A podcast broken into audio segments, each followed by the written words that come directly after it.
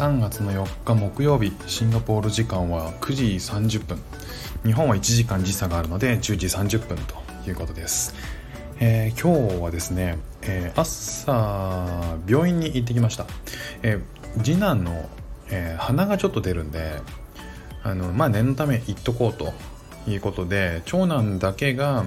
え今日はスクールに行って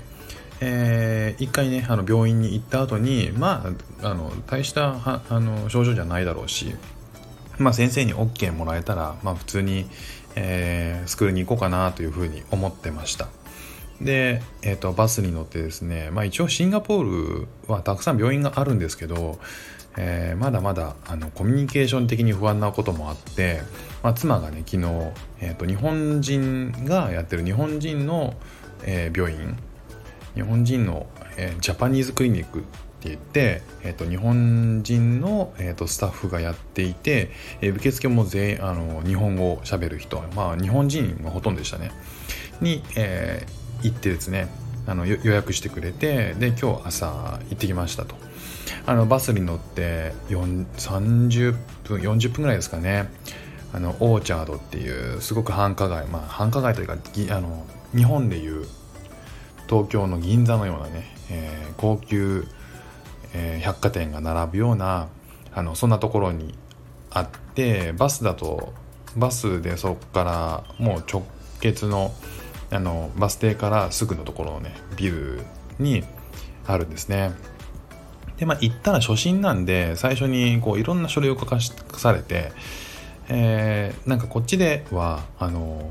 保険というものがあの任意で入るんですよね。で一応まあ妻の会社の保険があるのでそこに入っているので基本的には自己負担ゼロ、まあ、基本的にはそういうことになるんですけど、まあ、そのための書類だとか、えー、いろんなねあの、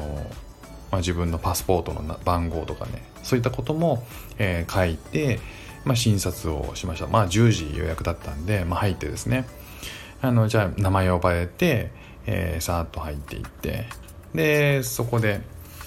あの、まあ、診察してもらったんですよね。でお腹ポンポンしてあポンポンってあの息子にはねあの何するのって言われたからもうお腹ポンポンするだけだよっていう感じで言ってたんでちょっとポンポンっていうあの言葉が出たんですけど、まあ、お腹を見てもらったりとかあとは口の中あとは耳の中見てもらいました。日本にいる時によくやってたのはそれで、えーと、鼻があまりにこう出過ぎてたりとか、えー、咳が出たりとかしてあの吸引を、えーと、してたんですよね日本だと時々。吸引何かっていうとその薬細かいこう、えー、薬を、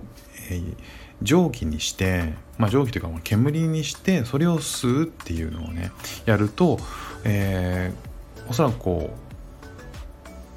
あの気管支が広がって、えー、呼吸がしやすくなる。まあ多分気管支なのか肺なのかが広がって呼吸がしやすくなってさらにそのあの中にその蒸気でか、えーと、煙で、えー、薬を充あの充満させていくのであの浸透しやすいという仕組みがあるんですけど、まあ、それ、まあ、最悪それがあるのかなと思ったら、えーと診断はですね、えー、まあただの鼻風邪ですねっていう感じだったんですよね。ああ、よかった。まあそうだよね。大した症状じゃないもんねって思ったんですけど、バーってあの、あの書類を出してきて あの、ここからね、えっ、ー、と、5日間は Stay Home Notice になりますって言われたんですよ。で、 Stay Home Notice って何かっていうと、要は自宅隔離してください自宅隔離のことをシンガポールでは Stay Home Notice って言うんですけど、ね、5日間 Stay Home Notice ありますのでって言われてえ？ー、どういうこと？と思って。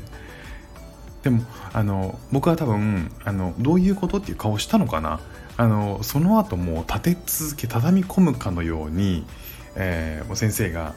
あの5日間のねステイホームがありますんでそれに従うことになっております。3月の、えー、今日4日なんで、えー、5678と、まあ、月曜日ですね。月曜日までは、えーと、家にいてください、えー、ステイホームノーティスっていうのはえー、あの隔離ねあのお父さんもされてたと思うんで分かると思うんですけども、えー、かなり厳格にシンガポールではそれを、えー、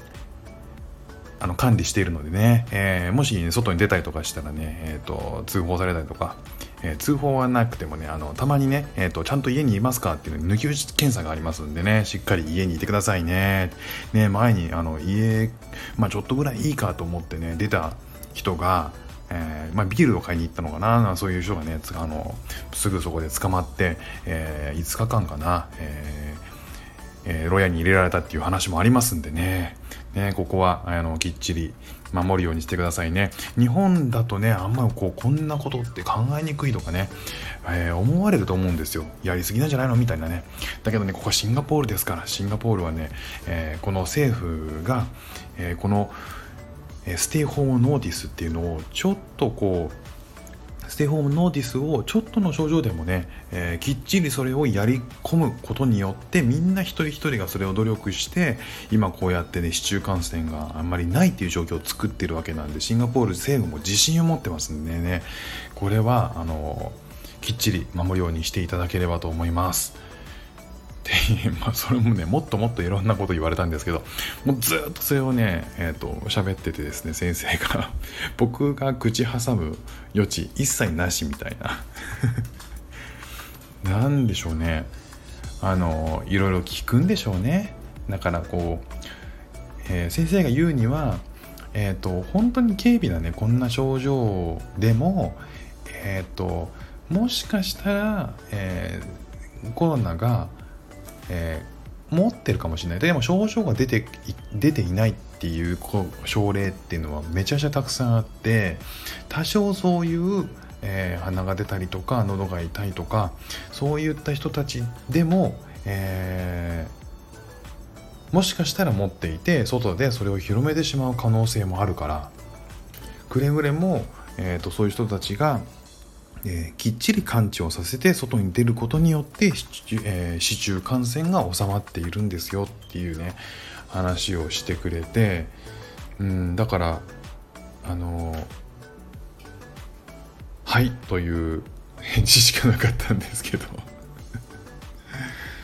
ね、そのぐらいこうこうシンガポールでは、えー、ステイホームノーティス自宅隔離っていうのをかなりこう厳格にやっているんですね。もう全然知らなかったんですよ。えーと、入国する時に僕ステイホームノーティスっていうのをホテルで2週間子供と一緒にやってでそこで、え、PCR 検査を受けて陰性だったので出られたんですけどあのー、普通のちょっとした風邪みたいな症状でもこういった形でステイホームノーティスってあるんだなっていうのはね初めて知りました、ね、びっくりしたと同時に、えー、5日間かねあちなみにこれ本人だけですね。えーと、同居の家族はどうしたらいいんですかって言ったら同居の家族は全然外出ていただいて大丈夫ですと。あの本人だけが、え、5日間各あの家で生活をしてくださいというふうにっていうことだったんですよね。だから僕自身は、えー、外に出られるし、えー、妻が、え仕事がない時は家でその次男の面倒を見てくれれば僕も外に出られる。っていう感じなんですよね。だからこう家族全員があの缶詰になるような状況ではないらしいですね。だからその辺は入国した時と全然こう厳格さというのが違うらしいんですけど違うみたいなんですけど、まあ、この先5日間ねとは言ってもこう妻は平日仕事ですし、えーまあほとんど僕がね家にいることになると思うんでまあその辺はまあ仕方がないかなっていう気は、えー、しましたでシンガポールはそうやってこうステイホームを厳格化することによって今本当に市中感染がほぼゼロで収まっているっていう状況を作れているのでそれはねもう従うしかないし、